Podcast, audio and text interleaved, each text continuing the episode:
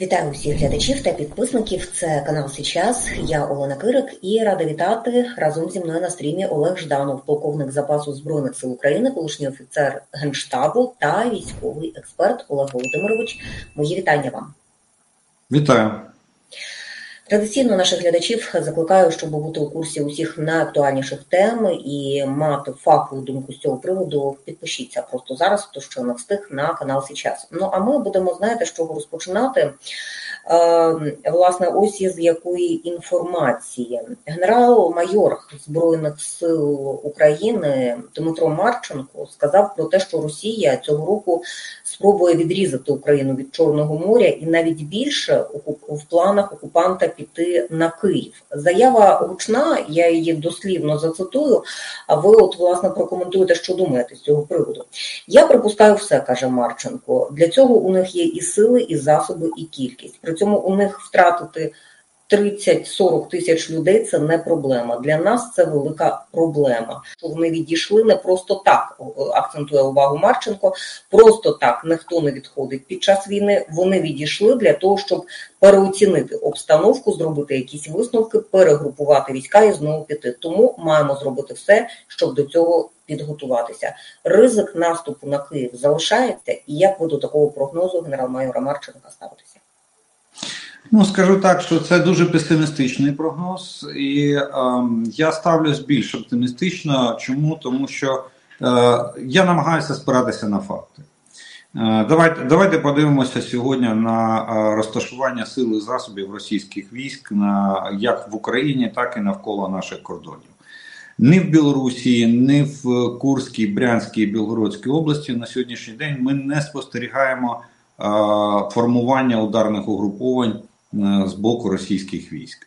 Їм на сьогоднішній день е, вистачає особового складу і техніки, яка йде на поповнення на поповнення. Е, вистачає утримувати угруповання військ чисельністю там 450-460 тисяч на окупованій частині території України. Це Південний Схід і і Крим. Це все, що ми сьогодні спостерігаємо. Е, бойова, бойовий потенціал чи чи наступальна спроможність Російської Федерації сьогодні сьогодні повністю показана на лінії фронту. От це той максимум, який може сьогодні видати російська армія. От те, що ми сьогодні спостерігаємо. Так, другий місяць, навіть більше з е, якого там з 11, з 10 жовтня. По по теперішній час, е, особливо такі райони, як Авдіївка, е, Бахмутський напрямок, Мар'янський, Куп'янський, е, частково Ліманський і зараз починає активізуватися Шахтарський. Но що що заважає Російській Федерації сформувати ударне угруповання, допустимо, оперативно-тактичного рівня і спробувати проломити нашу оборону на окремому оперативному напрямку? Ситуація на фронті. Е, вони розтягнуті по всій по всій лінії фронту, і сьогодні вони не можуть сконцентрувати таку, е, таке угруповання, яке було б здатне на одній ділянці, е, не втративши бойові потенціали чи наступальні потенціали на інших ділянках фронту. Тому те, що плани існують, я навіть не сумніваюся. І те, що от бачите, навіть остання заява там людини, схожої на Путіна я, я так його називаю. Е, свідчать про те, що в планах залишилося і е, захоплення Донецької Луганської області в адміністративних кордонах, і створення буферної зони, без так званої зони безпеки навколо кордонів цих областей. Е, я розумію, що за принципом, як казав колись Путін, що Росія не закінчується ніде. Е, я нагадаю, що і Запорізька, і Херсонська області включені в Конституцію Росії як територія Російської Федерації. Сьогодні вони окуповані там е, приблизно на 70, навіть більше відсотків. Ну, от, Тому я не виключаю, що в планах е, того ж самого Путіна є продовження захоплення території України. Але на сьогоднішній день я не спостерігаю реального угруповання, яке би могло виконати цю це стратегічне завдання. 200-250 е, кілометрів глибина операції це стратегічна операція. От. А якщо брати по півдню України, Одеса і Кишинев, е, вони не, не будуть зупинятися на Україні. У них там і Молдова ще в списку е, списку об'єктів захоплення знаходять, то там ще більше, там 500, 500 кілометрів глибина глибина операції. От. Я не бачу просто військ, чим вони можуть це зробити. Ну, от ви підвели до мого наступного питання. Якраз е, це питання досить часто з'являється в інформаційній площині. Що буде після переобрання Путіна на Путіна 17 березня? Якщо буде оголошена мобілізація, скільки зможуть відмобілізувати в Росії, і як швидко це буде відчутно на фронті нашим збройним силам? А, Скажу так, що відмобілізувати вони можуть і мільйон. Якщо якщо, якщо будуть дуже сильно старатися, е, ну як мінімум, їм на, потрібно, якщо буде оголошуватися мобілізація, є така вирогідність, що після виборів Путін оголосить, тому що генштаб е, е генштаб російський наполягає на цьому. Ну відповідно до даних розвідки е, наших і західних е, партнерів. Е, що генштаб наполягає на примусовій і великій хвилі мобілізації. 300-500 тисяч вони можуть оголосити ще одну хвилю мобілізації для формування резерву е, існуючого угруповання військ. Але все впирається в ем, техніку і озброєння. Так, вони можуть е, можуть відмобілізувати там до до кінця року поточного, допустимо, 300 300 і 400 тисяч. А чим їх озброювати? Автоматами? Ну, автоматів у них е, достатньо а танки де брати, а артилерію де брати. Коли Шойгу там знімає, як в традиціях Радянського Союзу, знімає стружку з директора ведучого чи основного підприємства по виробництву артилерійських систем, що вони що вони зірвали виконання плану виробництва артилерійських систем. Сьогодні сьогодні виробництво там сучасних танків е, фактично обчислюється одиницями в місяць і там ну, декілька десятків в рік. Ну, цим не озброїш. А основне навантаження підприємств танкової промисловості це ремонт та відновлення е, техніки, яка е, знаходилась на зберіганні. Так що тут ні. Я скажу так, і ще в режимі такої інтенсивної втрати особового складу і техніки, як є на, на лінії фронту, то м, дуже проблематично формування резервів, особливо комплектування їх технікою. Олег Володимировичу, до вас, як до людини військової, в мене наступне буде питання: от на чому б ви заакцентували увагу у статті головнокомандувача Збройних сил України Валерія Залужного для CNN. В його колонці, до речі, ця стаття є так само на сайті Збройних сил України неофіційно вже в українському варіанті. Так, вона вже перекладена на українську. Ну я би заакцентував увагу на тому, що треба треба переходити на новітню систему комплектування і постачання для збройних сил. Те, що я так я зрозумів з цієї статті, що ця система розроблена. Вона існує на папері, вона погоджена і о, одобрена нашими партнерами і в принципі її можна втілювати в життя. Ну зазвичай в е, війна це най, найліпший час для реформування е, будь-яких збройних сил. Чому тому, що вона одразу визначає, що працює, а що не працює, що треба відкидати, а що а що можна подалі продовжувати втілювати у життя. От е, це перший момент. Другий момент це перехід на сучасні відеозброєння знову ж таки на високі технології і втілення в життя дистанційного способу ведення війни. До речі, це саме те, чим. Е, чи е, що нам пропонували влітку 23-го року наші країни-партнери, але вони е, вони з одного боку пропонували нам, щоб ми перейшли до дистанційних способів ведення війни, натівського стандарту, будемо так казати, щоб було більш зрозуміло нашим глядачам. Всі пам'ятають ці е, ці гасла, які лунали від партнерів е, влітку 23-го року. Але вони забули складові е, цього способу ведення війни. А складові полягають саме в дистанційному ураженні противника. Це авіація, ракетні війська, артилерія. А сьогодні, як як пише генерал Залужний, він відокремлює в окремо ну відокремлює ще один вид вогневого ураження це безпілотники, це сучасні технології, які дозволяють військам вести бойові дії дистанційно. І тут він одразу він одразу пропонує, наскільки я зрозумів. Е, ешелонувати. Тобто повинен бути тактичний рівень, оперативний і стратегічний рівень. І відповідно е, і застосування цих безпілотників повинно бути або підрозділами а, от е, цих аеро. Підрозділами ротами безпілотників, це тактичний рівень,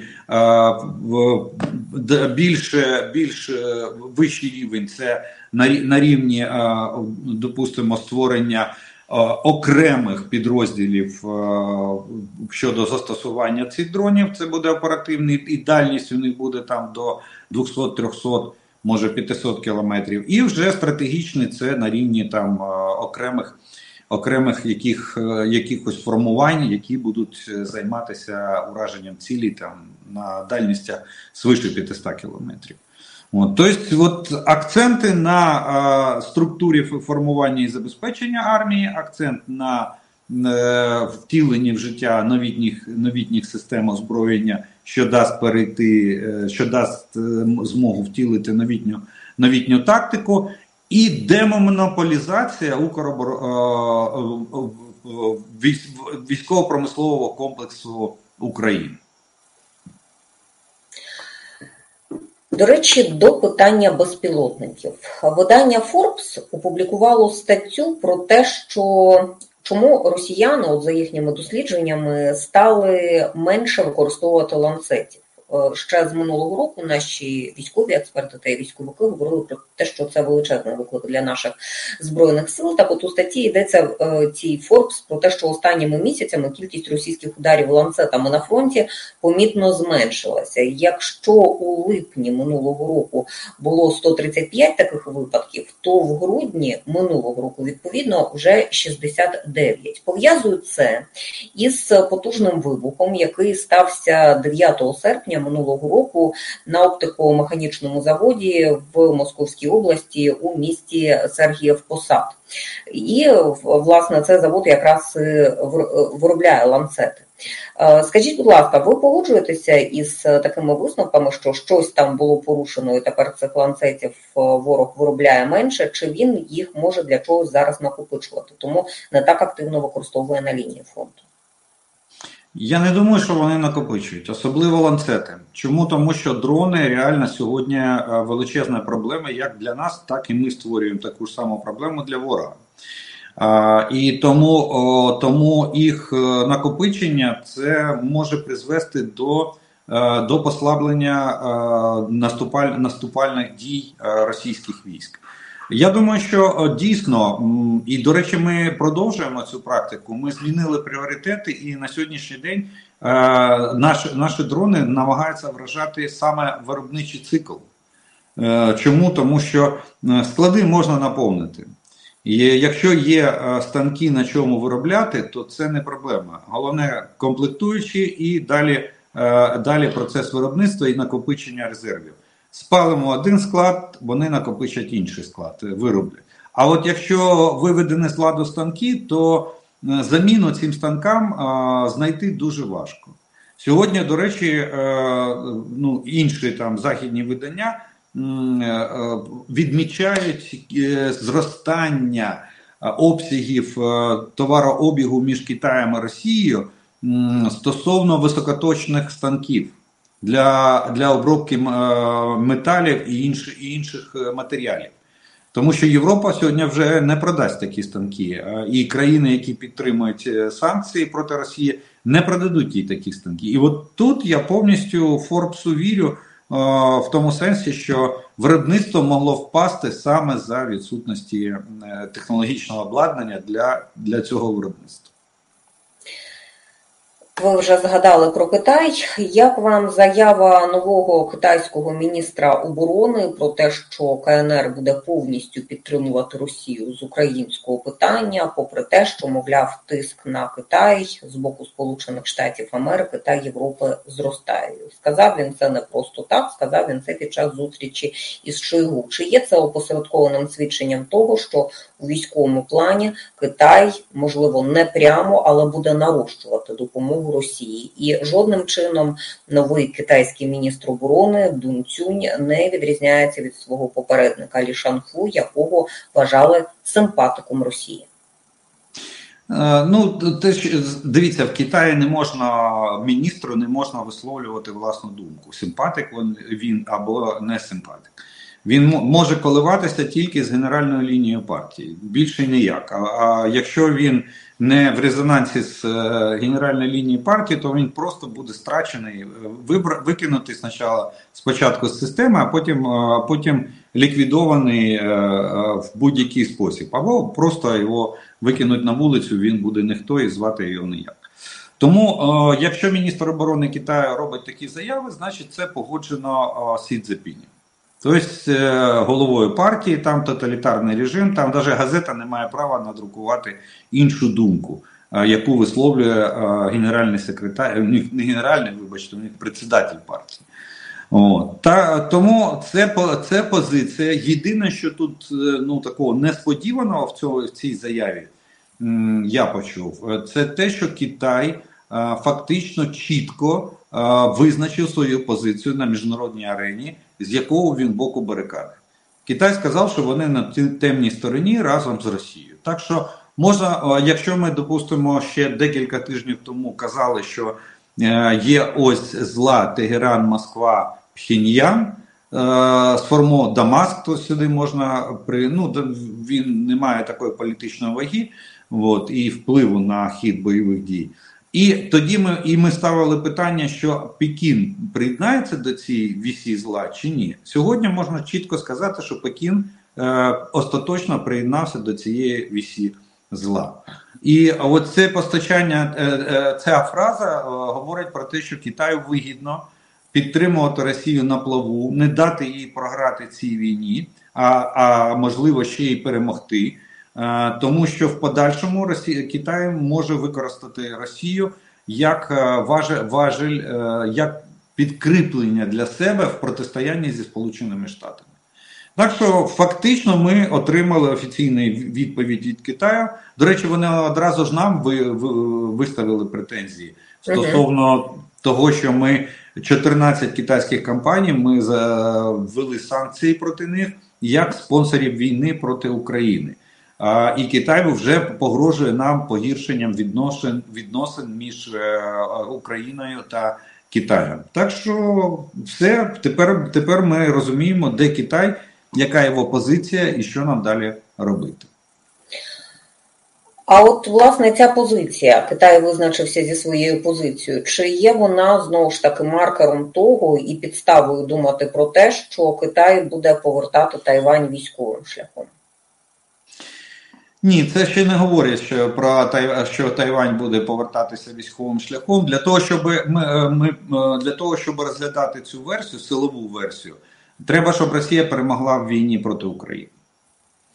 От тоді так, тоді для Китаю це буде зелене зелене світло, такий позитивний сигнал, що е, е, один переможець на боці Китаю, плюс Китай, як, який рахує себе супердержавою тоді так, тоді можна тиснути на Сполучені Штати і вплоть до того, що е, втручатися Росія змогла перемогти, ну якщо гіпотетично, да, е, е, говорячи з точки зору Пекіну, да, що якщо Росія змогла перемогти, перемогти Україну, то чому Китай не зможе перемогти Тайвань? Разом при підтримці Росії? Тепер російська оборонка буде, допустимо, працювати на Китай в тих же боєприпасах. 2 мільйона снарядів вони сьогодні виробляють на рік. Це дуже велика велика цифра. Плюс е, я не здивуюся, якщо там Тихоокеанський флот може вийти на підмогу Китаю, або там авіація вийти на підмогу Китаю. От. Е, Так що, так що такий, такий, от такий би варіант, е, імовірний, але поки не вирішиться, е, не вирішиться наш конфлікт, то хто переможе в, в цій війні. Е, а у нас єдиний спосіб перемоги це розгром російської армії на полі бою. Якщо ми заморозимо конфлікт, то ми фактично програємо цю війну. І Захід разом з нами програє цю війну. І Сполучені Штати втратять гегемонію на світовій арені. І тоді так це дасть е, оптимізм е, Сі Цзепіню для військової операції проти, проти Тайваню. Поговоримо про допомогу наших союзників, і ось тут хочу вас розпитати, як трактувати слова німецького міністра оборони Пісторіуса, який сказав про те, що більше не може слухати дебати про Таурус. Виступаючи у Бундестазі, він сказав цитата, що втомився від цих дискусій, тому що Німеччина, мовляв, є другим за обсягом поставок партнером України, але вже кілька місяців усі говорять лише про ці далекобійні ракети. Чи питання поставки Таурусів воно зараз на паузу? Якщо так, то через які причини? Скажу так, що я підтримую от, міністра оборони німецького в цьому в цьому питанні, що Ну, ця ця тема перегріта, і тут е, вона вона е, її ж не можна розглядати окремо від е, від інших. Справа в тому від інших компонентів. Справа в тому, що у Таурус для ракет Таурус потрібен носій. Це ракета повітряного базування. Наскільки я розумію, німецька сторона висловлювалася, що су 24 буде дуже складно переробити під ракету Таурус. Якщо Storm Shadow і Скалп там мінімальна. Вони е, вони е, потребували переобладнання, і то сьогодні ж е, вони працюють як ракету програмують на землі, і літак просто є її стартовою платформою з повітря. Він виходить на рубіж, йому вказують рубіж скиду. Він виходить на рубіж, скидує ракету і відвалює. На на базу, а вже ракета далі запускається і летить. З Таурусом там все набагато складніше і під нею повинен бути свій е, свій носій. А це а це поставить питання передачі нам е, літаків, які спроможні нести е, ракету Таурус. Далі далі є політична складова в цьому компоненті, що ракета Таурус вона є тільки в варіанті 560 км дальність пуску. І Німеччина не не хотіла би, як і інші західні країни, щоб її, її озброєння було застосована по території Російської Федерації. Дивіться, що, сьогодні витворяє Путін, як він втягує, намагається втягнути НАТО у війну. Він, він Вони зараз, е, Державна дума Росії буде писати листа. Ну, як этот, Ванька Жуков на деревні дідушки, е, Конгресу Сполучених Штатів стосовно того, що Іл-76 начебто збитий американською системою Петріо. Тобто вони хочуть звинуватити Сполучені Штати е, тим, що вони, хоча доказів не мають. Ракети ракети у них немає. Тобто там хвостова частина повинна була залишитися, е, хоч в будь-якому вигляді, понівічена, але залишитися. От. Ну її немає у них. Ну вони тим не менше. От то ж саме боїться Німеччина. Це політична складова цієї ракети. От. А і він звертає увагу, то те, що на сьогоднішній день Німеччина займає друге місце за обсягом постачання техніки озброєння для для наших збройних збройних сил. Тобто, е, ну я б я би не е, питання Таурусу не настільки на сьогоднішній день важливе для для нас як постачання от, техніки озброєння, яке здійснює Бундестаг, Бундесвер для для Збройних сил України. Ліпше ліпше домовитися з німцями, і нехай Рейнметал постачає нам от такі батареї Sky News, як вони дали, Мар, е, ті самі Мардери. Нехай постачають, леопарди нехай постачають. Оце було би важливо. А ракети треба треба а, звертати увагу і упор робити на ракети сухопутного базування. Атакамс 300 кілометрів дальність нам достатньо для того, щоб покрити нашу територію і не входити в конфлікт, от, не ставити незручне становище наших партнерів. Е, і час, і оперативність застосування набагато вищі ракети, яка е, має сухопутне базування. Не треба готувати літак, піднімати його в повітря, летіти на рубіж скиду ракети і там повертатися і так далі. Це затрати і це час. А є є пускова Хаймарс і М270, яка е, дві ракети даже має на на борту, яка виїхала в район пусків, розгорнулася, пустила ракету, згорнулася і поїхала. Все. От е, я я рахую, що це перегріта тема, і тут е, ну, ми трошки відволікаємося від е, основних завдань. А вже в перспективі, коли ми будемо переходити повністю, от те, що пише генерал Залужний в своїй колонці, що перехід Збройних сил України на сучасні зразки озброєння, так тоді тоді ми після закінчення, е, після нашої перемоги в цій війні, ми будемо ставити питання, в тому числі і закупівлі або постачання нам від німецького ВПК ракет е, ракет Таурус.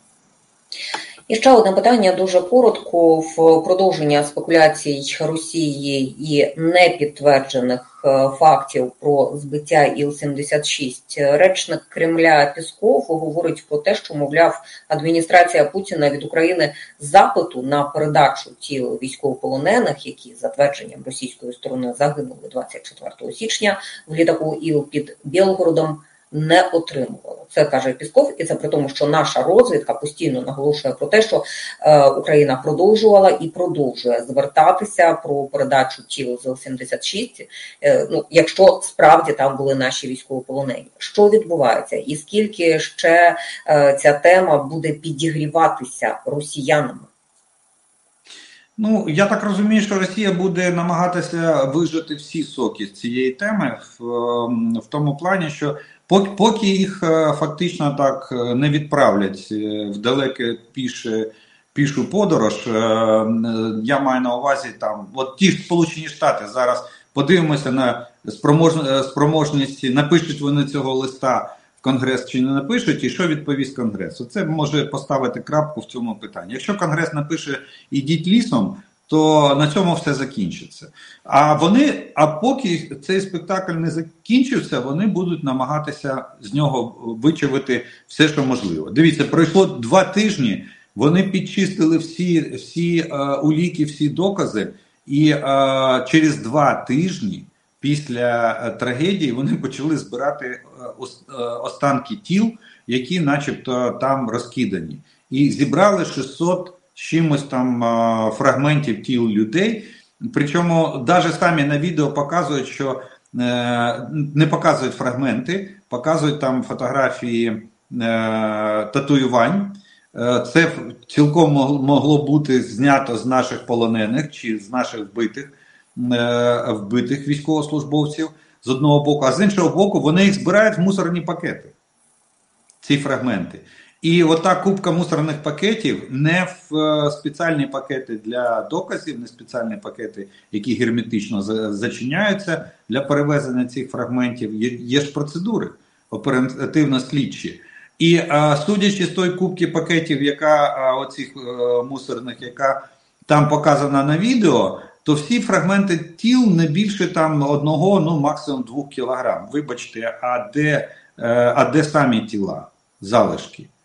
Ну не могло 65 тіл, як вони стверджують, е, е, розтрощити в таку в таку, в таку, е, в таку дрібницю. Розумієте? І і тоді питання: якщо всі ці тіла так дрібно пошматовані, то 5 тіл екіпажу, які сьогодні лежать в моргі Білгорода, і вони чому не пошматовані? Їх чому не збирають по, по шматочкам маленьким? Тобто, ну тут е, спектакль, е, і спочатку вони е, відкидають нашу пропозицію, ту, що висловив президент Зеленський стосовно міжнародного розслідування. Два тижні пройшло, вони вже на, наполягають на міжнародному розслідуванні. До речі, термін такий же самий, як з рейсом MH17. Пам'ятаєте? Два тижні чорні скрині на, знаходилися в руках російських росіян і тіла е, загиблих на рейсі MH17, е, а він, вибачте, він він падав з висоти 10 тисяч метрів. Але ж тіла залишилися, е, більшість тіл залишилися цілими. І вони їх там в моргі в моргі Донецька намагалися повитягати з них ці убойні елементи, якими було якими було уражено ці, ці літак. Так що тут е, ну, Росія буде, буде використовувати, поки її просто не пошлють е, такі, такі країни, як Сполучені Штати. Олег Володимирович, щиро дякую вам за цікавий огляд актуальних подій цього тижня. Дякую, що знаходите час та можливість ділитися своїми думками з нашими глядачами. Бережіть себе. Ну і до наступних зустрічей. Будь ласка, до побачення. Олег Жданов, полковник запасу збройних сил України, колишній офіцер генштабу та військовий експерт був разом із нами у цій порі. Традиційно наших глядачів е, закликаю не забувати поширювати цей стрім, так само підтримувати його своїм лайком, коментарем. Ну і якщо ще хтось не підписався, підпишіться на канал «Сейчас», Так оперативніше отримуватимете усі фахові коментарі від наших шановних гостей.